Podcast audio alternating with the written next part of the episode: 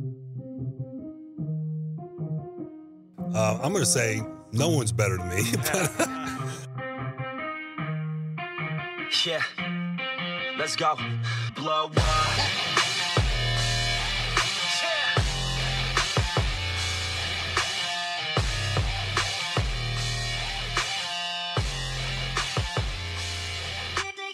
Welcome, everybody, to the Wednesday, August 19th Hump Day edition of Locked On Dolphins. I am your host, Kyle Crabbs, and today's episode is brought to you by Built Bar. Go to builtbar.com and use promo code Locked On, and you'll get $10 off your next order. Our first order of business here on the show we now have two days of padded practices underneath of our belt. Day three practice is going on now as I speak, as I record. Pro tip you can follow along, hit subscribe, Locked On Dolphins all throughout the week, Monday through Friday, your team every day. But if you want a little bit more timely delivery of some of this stuff, I definitely check, recommend checking out USA Today's DolphinsWire.com. Why? I am the managing editor of dolphinswire.com. So, lots of content, written content up there to complement and supplement your audio listening podcast needs here on Locked On Dolphins. So, big news of the day yesterday Dolphins lost linebacker Vince Biegel. That's where we have to start today's show. What is being reported as a torn left Achilles, which is presumed to put him on the sideline for the remainder of the 2020 season. This is a significant loss for the Dolphins as Biegel was one of the team's best pass rushers throughout the course of the 2019 season after he came to Miami in a player for player swap with New Orleans just ahead of the season. The Dolphins had to have felt like the straight up swap for Kiko Alonso was a win for the team, as Biegel proved to be everything the Dolphins are looking for in their defenders blue collar, high energy, passionate, tough, but those are all traits that Biegel will not be able to bring to the field this year as his season is over. So, where do the Dolphins go from here? That is now the question uh, that the Dolphins, Brian Flores, everyone is trying to figure out how they adjust. If you're looking for silver linings, yes, Vince Biegel was the team's best pass rusher last year and the most productive pass rusher last year.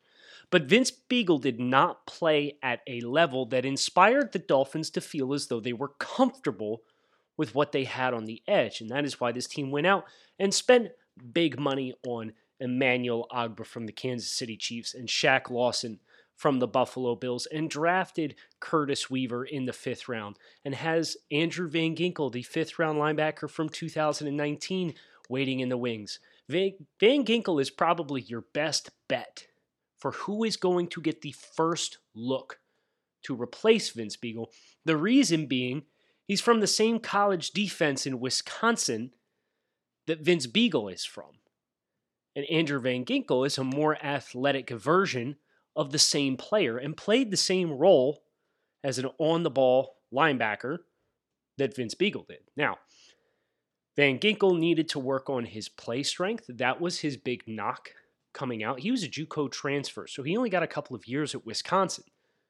And Brian Flores was asked specifically about Andrew Van Ginkel during this morning's press availability, and he actually offered some very promising words about Andrew Van Ginkel. Here's what he had to say.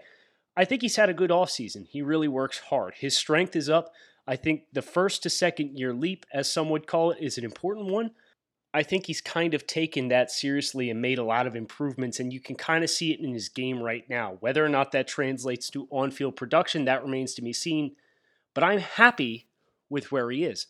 That has to be as good of an endorsement as you could possibly get coming into year two, knowing that this front office and coaching staff, they liked you. That's why they chose to draft you when they did in the fifth round of the first draft class that this regime has put together. Van Ginkel missed the majority of the season last year. He got back on the field after coming off of IR towards the, the end of the year. And he looked athletic, he looked mobile, he looked like he was capable of making some plays. But now he has to step into the role of Vince Biegel, which was an early down player who won with effort and second effort as a pass rusher. Nobody's going to confuse Vince Biegel as one of the premier pass rushers in the NFL, and his status as the Dolphins' best pass rushers probably says more about how bad their pass rush room was last year versus necessarily how good Vince Biegel is. Vince Biegel is, was probably going to be a, an early down defender and a rotational pass rusher. Probably was not going to command 80 plus percentage of the snaps that the Dolphins take this year. But how the Dolphins choose to replace him, Van Ginkel's the primary option. 2020 rookie Curtis Weaver is probably going to get a look. He's experienced with playing up and down three and two point stances at Boise State. But he also has the unenviable task of coming into the league in a year in which nothing is normal. And rookies, especially day three rookies, need a lot of conditions to be right for them to make an impact in the first place. So, Curtis Weaver, starting behind the eight ball, expect to see Vince Biegel be replaced, at least at first, by Andrew Van Ginkel, primarily because you're getting a more athletic skill set, even though he's less powerful at the point of attack and is used to and exposed to a lot of the same responsibilities Biegel had in college. If you have been listening to this podcast for any amount of time, you are well aware of the affinity that exists for our friends over at Built Bar. And Built Bar took a bit of a sabbatical. They totally revamped their formula for the best protein bars on the face of the planet. And all I can think to myself, if these things were amazing, before they revamped it, I can only imagine what they are like after. And you'll be stunned to know they don't disappoint. The new and improved Built Bar is even more delicious than ever, with six new flavors, including caramel brownie, cookies and cream, lemon almond cheesecake, apple almond crisp, amongst others, plus 12 original flavors, including raspberry peanut butter, banana bread, mint brownie, which is one of my favorites, orange, a low key sleeper, double chocolate, and many others. So, whether you're looking for a healthy snack, whether you're looking for losing some weight, whether you're looking for protein at the end of your workout, Built Bar can fill that void for you. These are very healthy, they're keto friendly, they're high in protein, 19 grams of protein in most of these bars, and under 200 calories per bar, one seventh the grams in sugar and carbohydrates of what you typically get in a protein bar. And right now, we have reset the promo code for the relaunch. So if you go to builtbar.com and use promo code locked on, you'll get $10 off your next order. Not your first order, your next order. Use promo code locked on and save $10 off, plus a free cooler with purchase while supplies last. What else is on our plate today here? Well, I'm glad you asked. Um, Eric Rowe, Mike Gesicki, some of the guys that had a chance to speak with the media yesterday had a chance to ask them both questions that I wanted to dive into a little bit here on the show.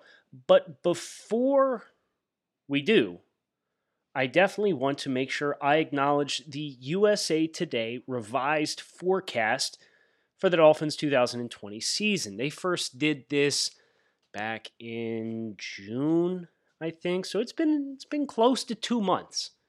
And the Dolphins did not get a lot of love the first time they did this exercise. They forecasted the Dolphins to finish last in the AFC East, which had me heated.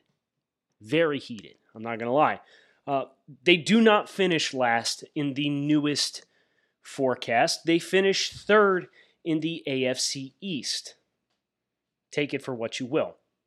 Uh, the forecast for the AFC East, according to USA Today Sports, Buffalo Bills 10 and 6, New England Patriots 9 and 7, Miami Dolphins 7 and 9, New York Jets 3 and 13. How bad is that 3 and 13?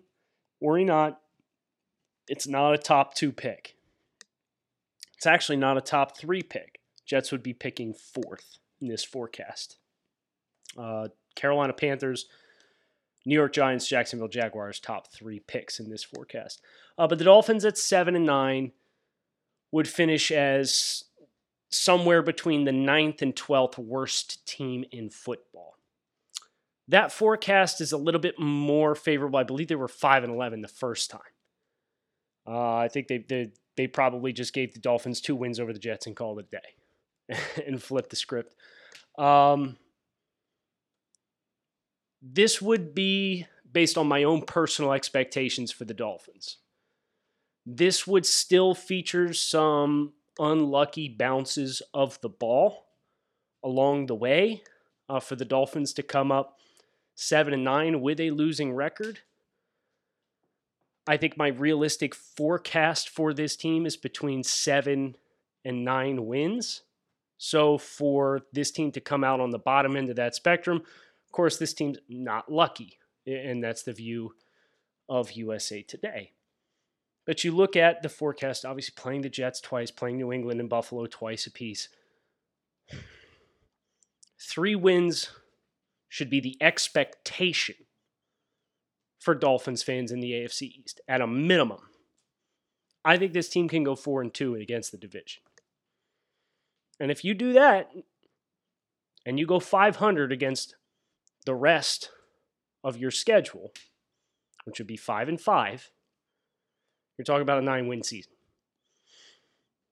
That's kind of where I, I, I land. If they're going to get unlucky, okay, 8 and 8. So I don't think this is an egregious forecast. But if you want a silver lining for USA Today's forecast, they have the Texans also going 7 and 9, which means the Dolphins are also going to be picking twice inside the top 12 picks in each of the first two rounds in next year's NFL draft, or at least they will be scheduled to be. How the Dolphins choose to tackle uh, the shifting in availability for the pre draft process and so on and so forth, that's kind of up for debate. Will be a very fascinating subplot along the way as well. But we got a season to play first, right? Even me as a draft guy, we got pads on now. I'm like, all right, let's talk. About, let's talk about the players. Uh, so with that in mind, let's do that. Let's talk about the players. Let's talk about uh, who we had a chance to speak with yesterday. Starting first and foremost with, with Mike Gesicki, I appreciated his attitude towards the question that I had the chance to ask him uh, I asked him, I said, you know, Mike, this is your third NFL offense in as many seasons at the pro level. How have your experiences through your first two seasons as a pro prepared you to take another scheme change in stride and build upon what you finished last year with?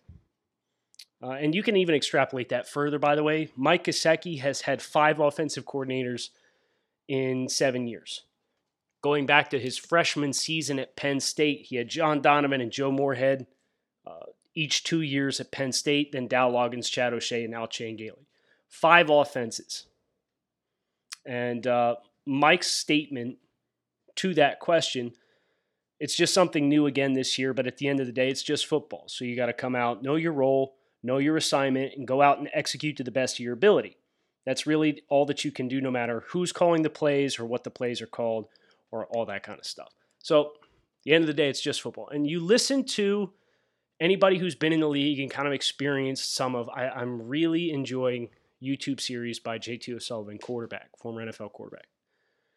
And what he does on his YouTube channel is he'll actually break out plays, the same exact play in different NFL playbooks, and it illustrates the different verbiage and vocabulary that's that's relayed with those plays is how you communicate it in that system. But mesh is mesh and smash is smash and dagger is dagger and four verts is four verts. No matter uh, where you play it, the concept is the same. So to hear my to hear Mike say it's just football, know your role, know your assignment, and execute to the best of your ability is just football, right? And, and Mike having three offensive coordinators in three years, so long as he and based on what his position coach said he did with Ryan Fitzpatrick last year, which was work with Fitzpatrick one on one to understand the entirety of the concepts of the offense. That expanded knowledge will allow not just Mike, but any player on any team in any system to absorb and kind of be fluid with the personnel changes because you understand the concepts and that's something you've also heard dolphins coaches talk about before is We teach them concepts, we don't teach them positions. So that way you understand the entirety of the picture. You can fit in and fill any piece of that puzzle as you are required to do as the coaches ask you to do it. So for Mike to kind of have that big picture perspective on playbooks and systems and it's just football. Just understand your concept and your assignment. That's really promising because that is kind of a general core mentality of anybody who's been in the league a couple of years and has uh, been forced to endure the same things. You either get that or you don't. You either get that this is a new language that you communicate the same information, or every time it becomes overwhelming because you're trying to learn new information that, quite honestly, is just the same concepts prepackaged in different ways. Ted Karras said the same thing on Monday when I asked him about you know the challenges of learning his first new offensive system since 2016. He says, "I'm really relishing learning a new language of football." Between never ending laundry cycles and incoming emails, you've got plenty on your to do list. So give yourself one less thing to worry about and let DoorDash take care of your next meal. DoorDash is the app that brings you food you're craving right now directly to your front door. Ordering is easy. Open the DoorDash app, choose what you want to eat, and your food will be left safely outside your door with the new contactless delivery drop off setting. Just open the DoorDash app Select your favorite local restaurant that is available for delivery. Select your favorite meal, and your food will be left right at your front door. Right now, our listeners can get $5 off and zero in delivery fees on their first order of $15 or more when you download the DoorDash app and enter code Locked On. That's $5 off your first order and zero in delivery fees when you download the DoorDash app in the App Store and enter code Locked On. That's code locked on for $5 off your first order with DoorDash. Another really enjoyable discussion yesterday in the press conference took place with Eric Rowe. Rowe came to Miami from New England via Philadelphia, via the Utah Utes program, uh, and was a top former top 50 pick of the Philadelphia Eagles. And uh, he kind of bounced around different positions uh, between Philadelphia and New England and ultimately Miami before he really settled in on the back half of the year in coverage against tight ends as a strong safety. And uh, I had known based on working in the NFL draft circles that Eric had played safety at Utah and then transferred his or transitioned his senior year to play some cornerback and that tape was what got him drafted to Philadelphia to play corner and then he gets traded to New England and he's tasked with playing in the nickel. And then he's tasked with playing outside corner there. And then he comes to Miami and he's tasked with playing outside corner before kicking into strong safety. So, like, he has really checked every box that you can check for a defensive back because of the assignments that he has been tasked to fill since he started playing at the collegiate level uh, with Utah. And that was one of the things that he shared with Omar Kelly, the Sun Sentinel, asked the question uh, about the toughest part of the transition for him.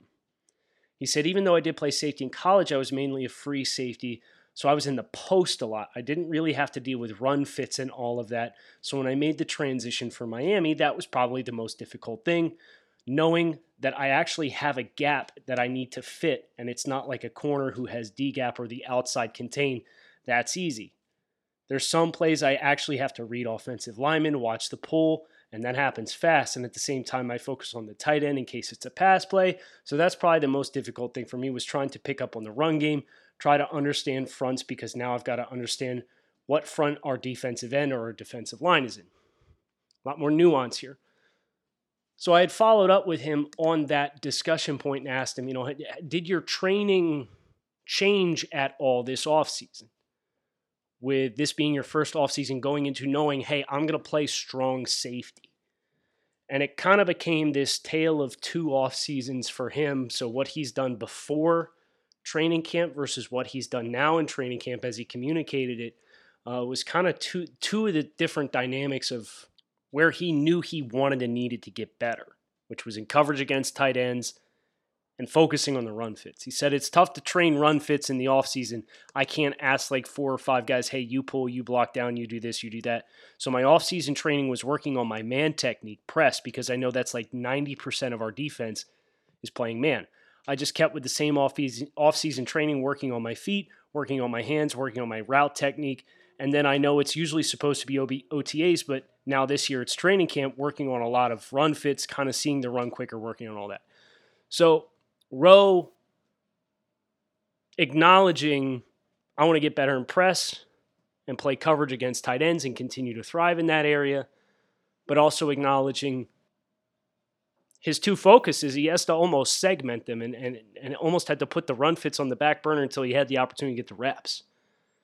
So the good news is Eric was very good in coverage against tight ends already last year and just wanting to continue to get better there and then trying and hoping that the, the reps he gets in training camp and in the build up to the season, that kind of allows, plus what he played last year and the experience that he got last year, will allow him to kind of have some of that second nature of processing run and pass. Because as he said, that was the biggest difference versus his experiences at safety at Utah versus his experiences here in Miami. The good news is Rowe has been through so many of these transitions, and he's been charged with playing in so many different spaces over the course of his playing career that, like, he is used to constantly shifting his focus and picking up and processing new information. So, as long as Eric stays healthy, I feel really good about Eric being a piece of the puzzle for Miami, not just in like the here and now, not just in 2020, but like for the next several seasons, Eric Rowe should be, he's effectively filling the role the Dolphins wanted Minkah Fitzpatrick to play. Think about it. The Dolphins constantly put Minkah in coverage against tight ends throughout the course of training camp last year. All Minkah did was complain about it. You got somebody who's actually team oriented in Eric Rowe. And after some of the trials and tribulations that Eric had early in his career with the injuries and getting traded out of Philadelphia, just wants to play, man. I don't give a shit what I do. Just let me play. And that eagerness to play and get on the field and that attitude that he's going to bring. And, and really, he was an enjoyable talk the entirety of his media session. So uh, definitely enjoyed getting a chance to ask him a little bit about how he approached his off-season focus and him acknowledging that, yeah, we're, we're kind of working in two parts here, and training camp is the other big piece of the puzzle for my run fit. So, uh, Dolphins wrapping up practice this morning. The Dolphins will be having several players meet with the media this afternoon, and then we'll wash, rinse, repeat, and keep on churning closer and closer to the start of the 2020 season, which we are all very excited about. So make sure you hit subscribe and follow along with this ride. It's going to be a hell of a year, and this is year two of what is looking to be a very promising and exciting rebuild. I purposely did not talk about the quarterbacks today because I want to make sure I get as much attention on the quarterbacks as possible tomorrow. So, how did Tua look today in day three? He's a little bit of up and down. Brian Flores acknowledged that this morning. Josh Rosen playing pretty good, sounds like, including compliments from one of his biggest critics last summer. So that'll be tomorrow's show. We're going to talk quarterbacks. So make sure you come on back and see me then. Keep it locked in right here on Locked On Dolphins. I'm your host, Kyle Crabbs, signing off. Thanks as always, and I hope to see you again tomorrow.